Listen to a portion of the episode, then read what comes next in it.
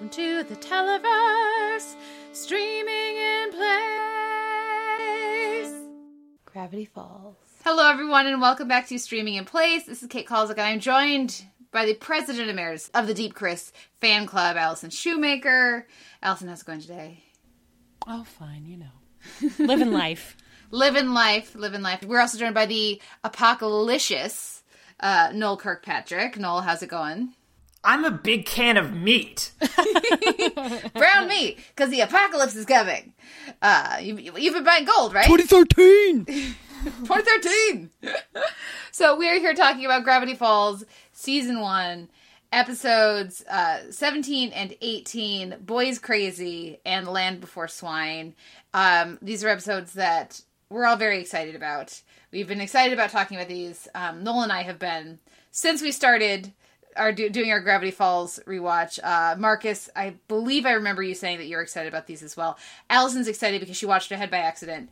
Um, so you you've you know been able to join with us though in like the anticipation, yeah, of of this. I gotta say, like in these episodes in general, go through like pretty quick, right? For me, like like the twenty minutes kind of goes, and with Boyz Crazy, which is where we're starting.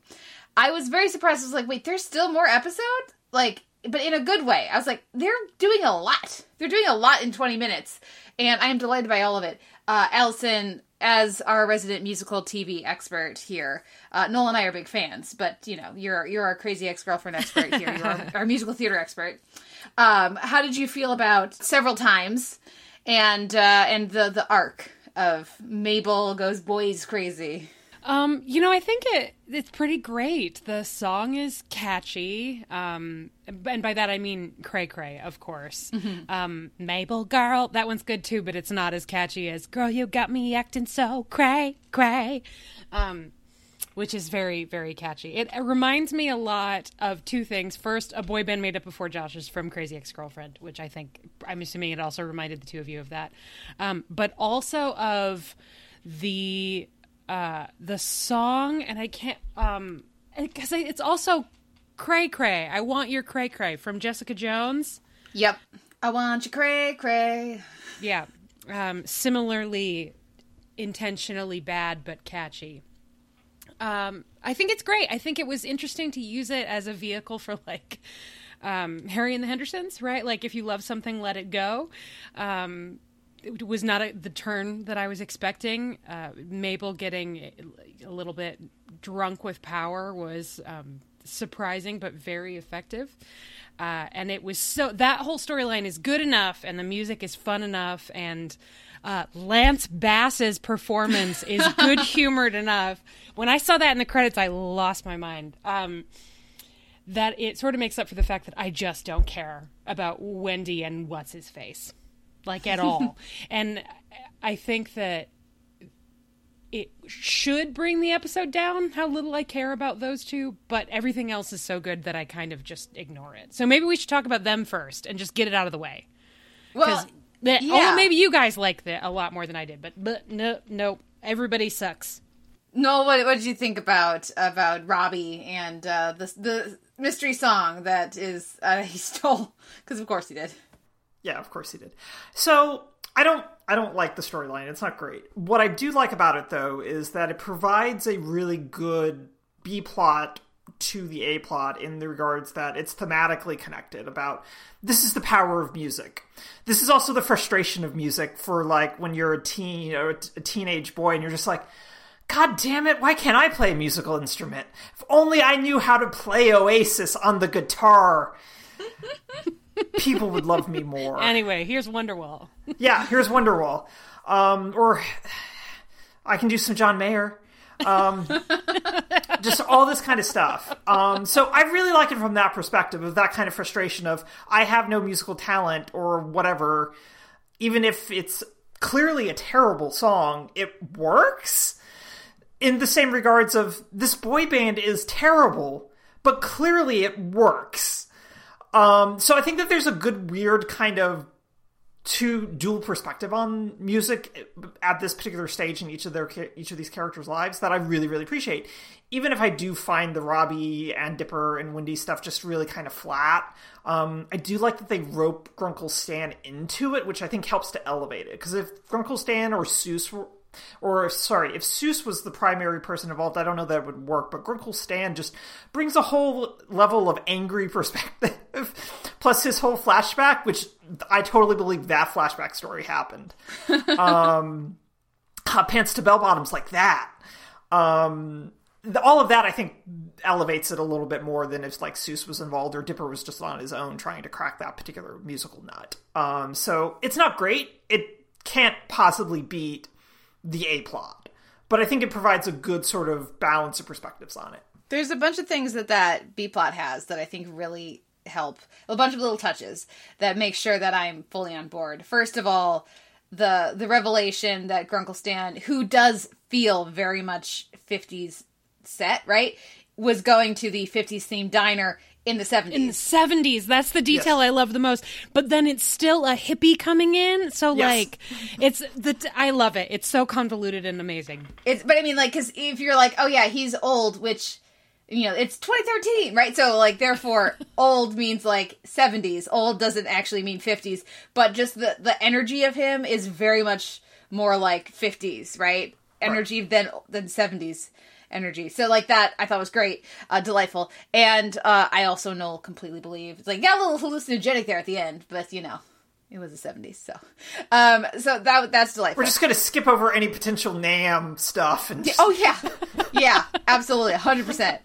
Um, then, second, uh, it's essential that the song that Robbie, air quotes, wrote is terrible. Yeah. It's it's very important that it be terrible. Not to, like, slag on, on Robbie, but because I feel like for this story point, especially with teenagers, the song has to be bad. Because if the mm-hmm. song is actually good, that requires too many other things. Right? Like, that would require, if Robbie was actually really good at writing music, that would take, that would mean that he was spending a lot of time on it. That would mean that he was, like, really dedicated to his craft. That would mean, like, that he, you know, he like, the, the kind of character Robbie is, is not someone who can be good at writing songs because he is not thoughtful or interesting enough for that. So it's like the sheen of, I mean, and, and, that might be, that would be more threatening, right? Because they, it's somebody who's actually having and exploring these more profound things, um, or just, or, or is just, if you're going the pop route, just like has a very strong connection with music, meaning that they would be spending all their time doing it. Um, so, and then therefore not hanging out with Wendy enough. So like, it's, it's the non-threatening part of it that is essential to this stuff as well. So, and then as the musician of, of the group, uh, um, yeah, like, yeah, women, ladies love a musician. Let me tell you, they're not swooning over the person going home and practicing three hours every day on their violin. Right. Exactly. Who's been yeah. dedicated, like has no weekends off because they've been going to group lessons since they were six. And like, no, like if they're in that community, absolutely. But, like, there's a reason it's, like, the, the stereotype is, like, the slacker guy who, um, like, plays three chords and it's, like, surprisingly deep. My favorite song, my favorite poems are rock music, right? Like, that kind of thing, right? Because it's not, it's very superficial. And Morrison just really gets me, man. Yeah. Um... So, so like, th- that's an essential part of it. So, I, I liked that thread as well. Um, and, like, the the refrain of, we're non-threatening, um, with all of the, the all of the really cringy coding for several times and everything in there as well. It's it's delightful. And the absolute lack of um, of any sort of reflection around how Wendy's feeling. From Robbie, but also from Dipper, and that the that the, the episode really hits that home in a way that um, in previous episodes they have not take you know, cared to. So, like for me, there's all these different little things that really contribute to me enjoying that that subplot without caring even a little bit about Dipper and Wendy. Okay, you've convinced me. That's a really solid argument. I I feel that. Well, and and, and if anything, I I um. when I the more I think about and break down different parts of the episode, the more I think the subplot stands up for me, despite the weakness of the characterization for Wendy, um, and the the less the several times part holds up, um, because it, it it's just joke after joke after joke. It's delightful. It's super fun, but there's not a lot of there there really. Um, for me, and I'm curious if that's just me. Uh, so, so while I have a lot of fun with that, if I start, like, trying to, oh, are they talking about, like, the different characterizations of what, like, you know, sociologically the target audience of, of tweens is looking for in projections of masculinity, and, like, no, they're not doing any of that. They don't actually get into things on the level of, like, like the different uh, members of the band, the way, as much as even just A Boy Band Made of Four Joshes does, you know, like, I want more depth with the, the, the characterization of them, but I don't know that there's time. You'd have to lose some of the hijinks, and I'm not sure I'm willing to sacrifice them. Yeah, I think a part of what I got into from a more intellectual perspective was Um, that the two most important figures are, uh, I'm not going to remember his name because I'm terrible with names, the terrifying music producer, very obviously modeled on any number of real life figures who are mm-hmm. monstrous, like real monstrous people um, out there in the world. Uh, certainly not all music producers are monstrous. I'm not saying that. But um, if you Google a little, just a little music history about the history of boy bands, it's not going to be hard for you to find. Um, uh, but then that there's also, I think, a and I'm probably projecting a little bit here, but an interesting way of looking at it through the lens of fandom, right? Like, what boundaries we're willing to cross and ownership we're we feel that we have of people who are completely unrelated to us, who have their own lives and their own existence and their own agency. Um, and I think that that can be really poisonous. Like, feeling like you're a part of a community and that you care about something can be so valuable and so enriching. And then the line between valuable and enriching and toxic and thoughtless and damaging can be really slim. And it's not subtle the way that Mabel crosses over it. Like, right right around the time she gets on board the Braid train, it's all over for those dudes. Um, but I think that that has a little more heft to it, I guess. But I agree. I wanted more distinction between the uh, several times members who seem maybe purposefully interchangeable. Um, yeah. The, the thing that tripped me up with this one is actually there are, are kind of, and I might not have noticed if I hadn't accidentally watched ahead again. Um, so I don't know what's wrong with me. Um, but there are quite a lot of fat jokes. Um, There's a lot. At Grenda's expense, and they, they make sure to throw in that Deep Chris is the fat one. And then there's a lot of fat jokes about Grenda that are really yeah glaring. And there are there are jokes about fat hands. There are jokes. Um, there are some, and it's not the first time I've noticed it, but it really stuck out to me on this viewing because there are also a few in one of the episodes we'll be watching for Wednesday. Um, and I think that that's too bad, and it's sort of a product. It doesn't mean it's okay, but it's sort of a product of the time. I think our conversation around fat phobia and body positivity and fat positivity and all of that has evolved a lot since two thousand thirteen, but and certainly my awareness of it has shifted a lot, but but that stuck out to me. Um, I feel kind of uncomfy about Grenda in general. Uh, I would die for Candy, um, but I but I feel a little bit weird about Grenda. I'm glad that they got more to do in this episode, though. Candy in particular, I just I just love her. Well, I really like Grenda. Um, I just want the show to stop hurting her because I like yeah. Grenda. It's like, yeah. Why are you doing this to her? It's so mean, and you don't notice or care or both. Um, yeah. Noel, any thoughts? I feel like it doesn't get much better just because of, like, the weird turnaround for animation is basically you're always working. You're always churning it out pretty much. Um, so there's not a lot of time to retool and reflect um, until you're renewed t- two years ahead of where you're suppo- where you already are. And then you get time to rethink and retool everything. Um, but until then, you don't have any time because you're just constantly in a churn. And so I, th- I don't know that it improves a lot. Um, I ended up watching, like, a random season two episode that actually had Grenda in it really prominently last night. And um, it was fine. I was actually really kind of surprised. Um, so that was a relief. But it was also focused on a lot of other different things. So maybe they're just, they just went, no space. Don't worry about it. Um, but I was just like, meh. So, yeah, it it isn't good, and I don't like it. Um, so... Yeah. Uh, Marcus has a few comments we got to throw in here. First of all, there's a reason why in The Good Place, one stage of Demon was boy band producer. Uh, excellent reference there, Marcus. Absolutely. Uh, Marcus also says, Deep Chris was the one with the hat, and that's the only way I could identify him, which is, yep, me too. And with Brenda, Marcus says, she's too often the butt of the joke. And she's constantly the butt of the joke. Um, but it's not a... It's a joke at her expense by the show rather than by the other characters. And it's so strange to have that disconnect between what the, like, the, I don't feel like any of the characters in the show would say any of this stuff that the show is saying about her.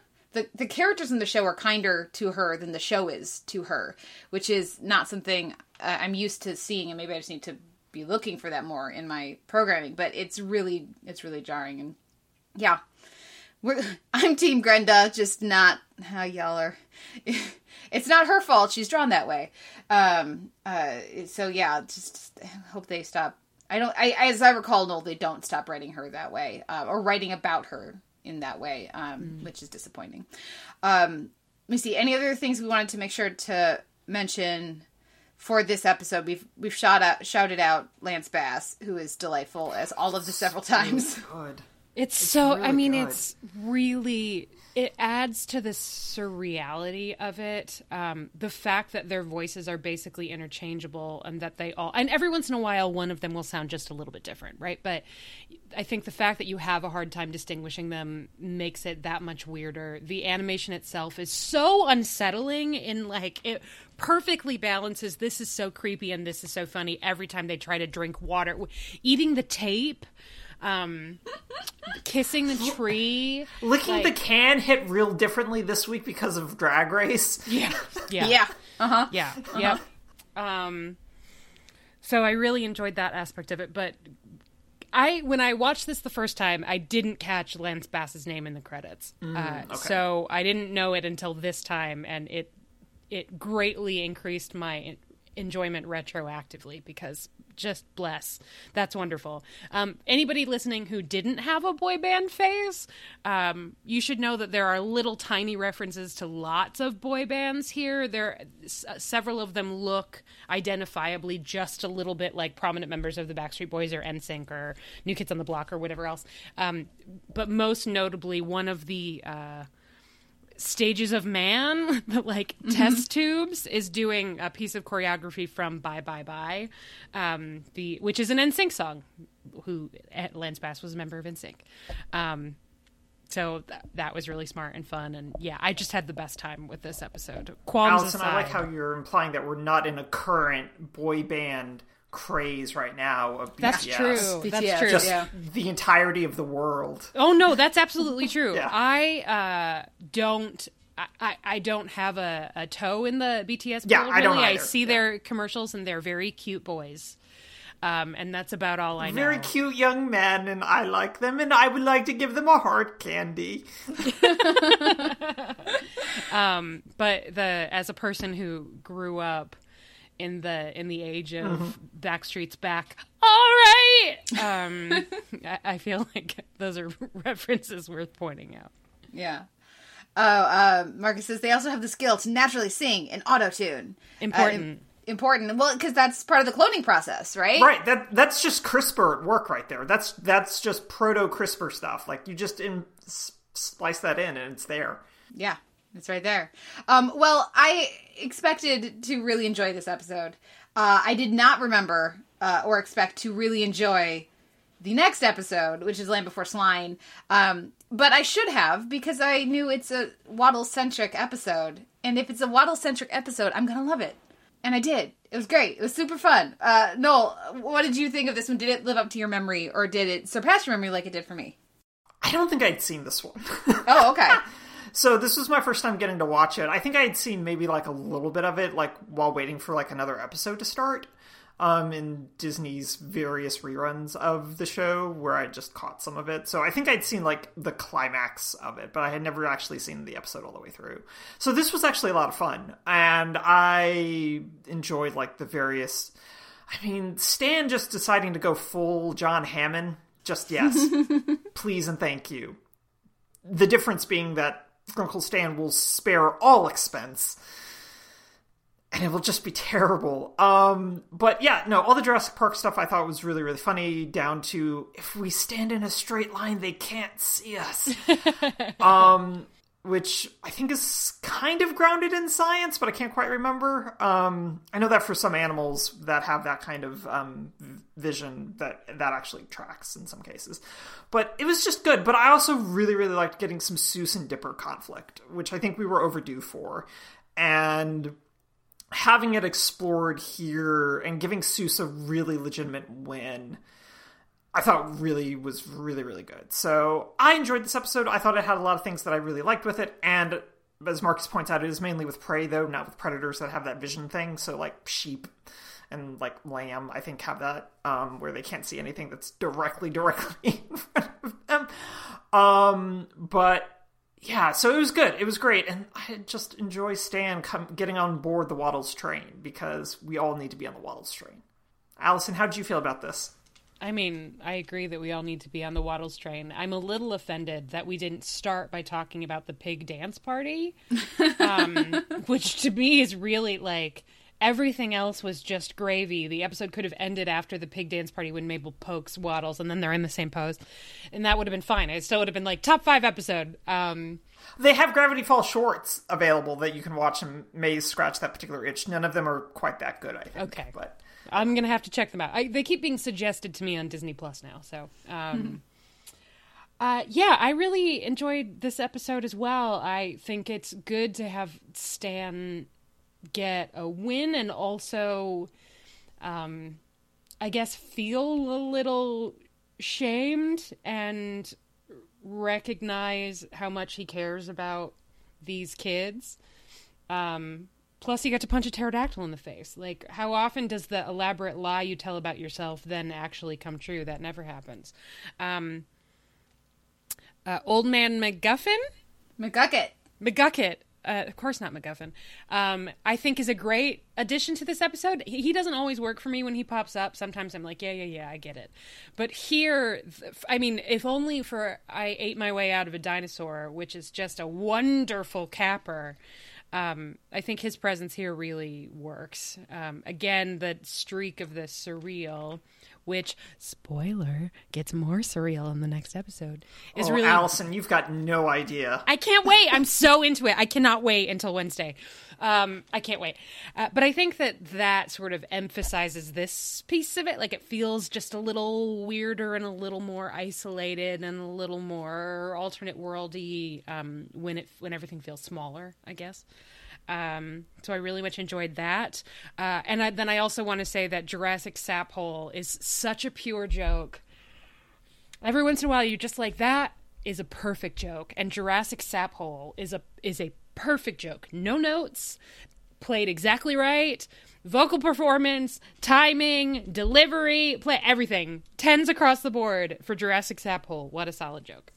Yeah, this one, um, the, I, I think it's, it's well balanced. Uh, throughout, with the characters, with the um, like the, the escalation of the conflicts, with the resolutions, um, just having McGucket there so he can get eaten, and then pop up later to reassure, I'm fine. Ah, you know, he got like, his spoons back. That's really important. That's well, I mean, I think that he you know, worth it basically mm-hmm. to get the spoons back. Very important. Um, so yeah, there, there's because he's been popping up here and there, and I agree he works to varying effects, but having Uh, something, someone else there, you know, I think he fits really well in that role in a way that I can't imagine other characters in this kind of world working. Um, I also really appreciate that he gets eaten and it's not like, we have to save him. It's like, no, you are, you guys are twelve and I am twenty-two. We are getting out of here. And, and Seuss being like, I am the adult.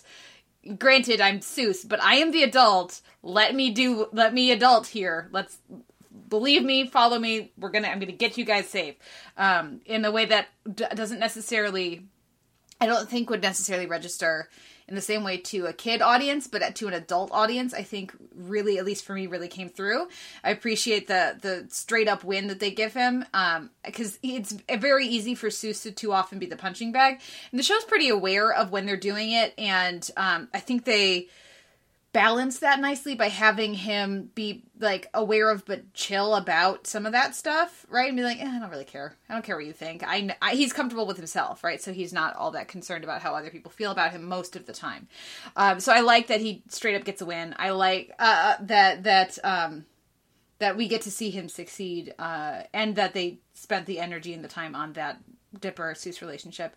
Uh, I cannot be the only one who was sitting there thinking, they would be scalded instantly. Geysers are hot. My partner was yelling at the T V screen about that. Put them on top, like, like at least have them be on the rock on top of it, right? Like, that would make slightly more sense. I don't know. Uh, I can't, I, um, I was more hung up on why does hitting the side of the geyser work? But for all I know, there's a scientific basis for that. All... Mm, I, I'm. I just. Bonzi I feel rules? like. I feel like maybe the plausibility train. I'm, yeah. I am on the brain train. I'm gonna let the plausibility train pass by. Fair enough.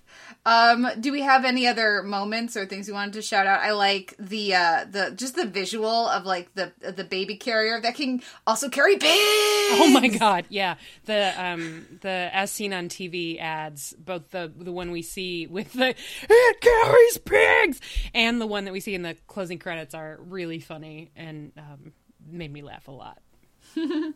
Also, I do want to. I kept thinking like.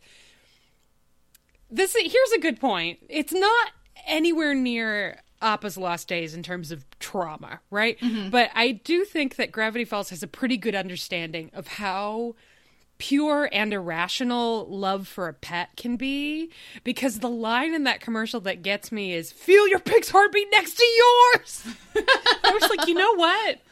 I do want that. I do want that. Um, that's... That's the kind of... Th- it just is honest. It doesn't make any sense, but it's the kind of thing that when you have a pet and you love that pet, and who doesn't love their pet? Monsters. Um, it, it, it resonates. Mm-hmm. Marcus says riding a rock on a geyser would be a very video game move. And yeah, yeah absolutely. That's, yeah. That's straight out of like a... Uh, well, I guess it makes me think of um, Super Mario Brothers, um, since that was one of the video games of choice as a kid uh, on our on our S N E S. Um, but yeah, yeah, absolutely. Yeah, the, the the pure love for Waddles from Mabel is something that I never tire of.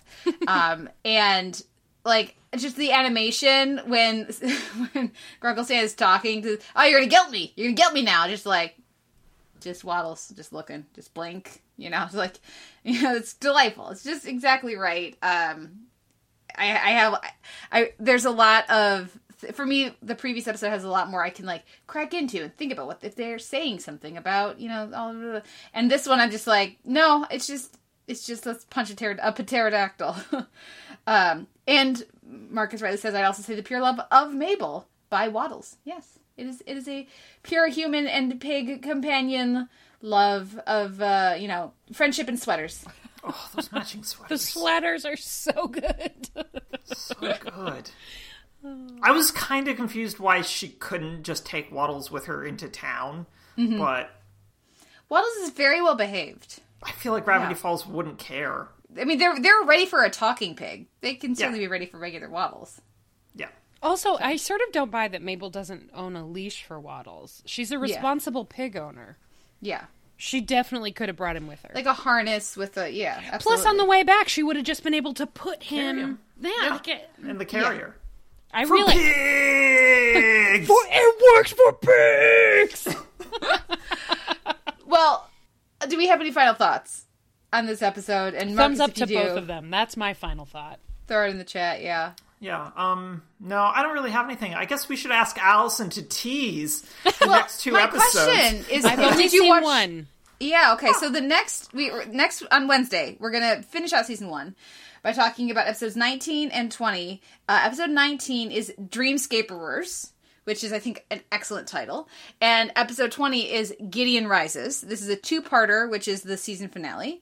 Um, Allison, you've seen the first, but not the second. Any Correct. spoiler-free teases you would like to give about the first, and any spoiler-free predictions for the, the last, given that you've seen the second to last, so that may shape things for you. Uh, I don't want to make predictions about the last, lest I unconsciously give something away. Mm-hmm. Um, okay. So uh, I'll I'll say I'm looking forward to it, and it's a very promising title. Um, for Dreamscaperers, what I will tease is that uh, it made me think about both Twin Peaks and Steven Universe, and I feel like that's a pretty good place to live. I'm very interested in the center of that Venn diagram. Mm-hmm. Um, Oof, yeah, like I'm really into that. So David Lynch loves Steven Universe. God, I hope so. Why didn't they get David Lynch to do a voice on Steven Universe? Like, someone needs to get Rebecca Sugar on the phone. That is a huge missed opportunity. And actually, speaking of both missed opportunities, vocal performances, and characters on this show, um, the same is true. As much as I enjoy, and by enjoy I mean hate, Lil Gideon. Uh, mm-hmm. Huge missed opportunity to not have that character voiced by Leslie Jordan. Um, mm-hmm. be, I was watching when I was watching today. Yeah. I was like, "Oh, this is basically this is basically it's Leslie basically Jordan, Leslie but a Jordan. child. Yeah. Why didn't they just get Leslie Jordan?" Um, it's still uh, obviously great as is, but Leslie yeah. Jordan's more expensive than true. That's fair. Most voice actors that you're going to yeah. hire, um, um, but uh, I'm I really. enjoyed and was startled by um, Dreamscaperers, and I'm super excited to talk about it. So now maybe you're getting a little more of what we were hinting at yes. with the Lodge forty-nine connection. Yep. Yep. Yep. I didn't realize it was going to take us until the finale to get there. But hey, we're getting there. Noel, any spoiler-free hints or thoughts or just... No? No, excited I'm for excited. It? I'm, yeah. I'm really eager to... I'm eager to get into season two. Yeah. Well, very much so. Well, and, and that, I think, uh, is a good place to conclude our episode. Uh, we're going to be having our finale on Wednesday. We're going to uh, decide whether we're taking um, a break from Gravity Falls or diving right in with Season two. And we'll let you guys know about that on Wednesday. Uh, but also, let us not... Let us let us not fail to mark the occasion. Um, a year ago tomorrow, we started this podcast. So we Listeners, Allison has um, March twenty-third collapsed. Of twenty twenty was our first episode of Streaming In Place with Lucifer Season one. Um, so hey, cheers to all y'all. Uh, we're still here. I'm yep. still here, right? You know? Yeah, yeah. You know, there was a not zero chance that civilization was straight up going to collapse between when we started this and when we didn't. So I feel like, but I'm here is a great place to leave it. Um, yeah. Yeah. Yeah. Yeah. Yeah. Yeah. Yeah. Yep. I love you guys. Thank you for keeping me sane this year. Aww, oh, thank and th- you. Thank, thank you to my fabulous co-host and everybody who's, you know, come on the podcast over the past year. Yep. Uh, both our guests and our, our listeners. Marcus, thank you for hanging out with us for so long. And uh, shout out to the Caldwells and to Tanya and, uh, and, and also, you know, like, you know, there's been a, a handful of others who have dropped by in and out as well. But, um, and of course, obviously friend of the show, Latoya Ferguson. But, um, yeah, it's, it's, yeah, it's a year. It's officially, tomorrow is officially a year for us here, so. Vaccine's on the horizon for many of us, well, hopefully. One of us already has half of hers. Yeah. that, yeah, that's, yeah, I got my first vaccine last Monday. I, I'm, I, I'm feeling, whatever, this is not an on-mic conversation, but no. I'm, I feel like the, the celebratory... I got my first dose of the vaccine thing is both great and like really complicated. And I had a, mm-hmm. a very uh, overwhelming emotional reaction to it. But yes, I got my first dose last week. I feel um, I feel uh, still at risk, but slightly safer. And the uh, and the knowledge that so many people are starting to get theirs is incredibly uh, exciting. You got really. that studded leather armor instead of that leather armor. Totally, exactly. It's like I je- like I've got maybe uh maybe like a doublet that's gonna become a magic item once I reach level ten. Yeah, exactly. Yep. Well, uh, on that note, thank you, Marcus, for listening and hanging out and joining and sharing your thoughts in the chat. Thank you, everybody, for listening. We'll be back on Wednesday to finish up season one of Gravity Falls. Bye. Bye.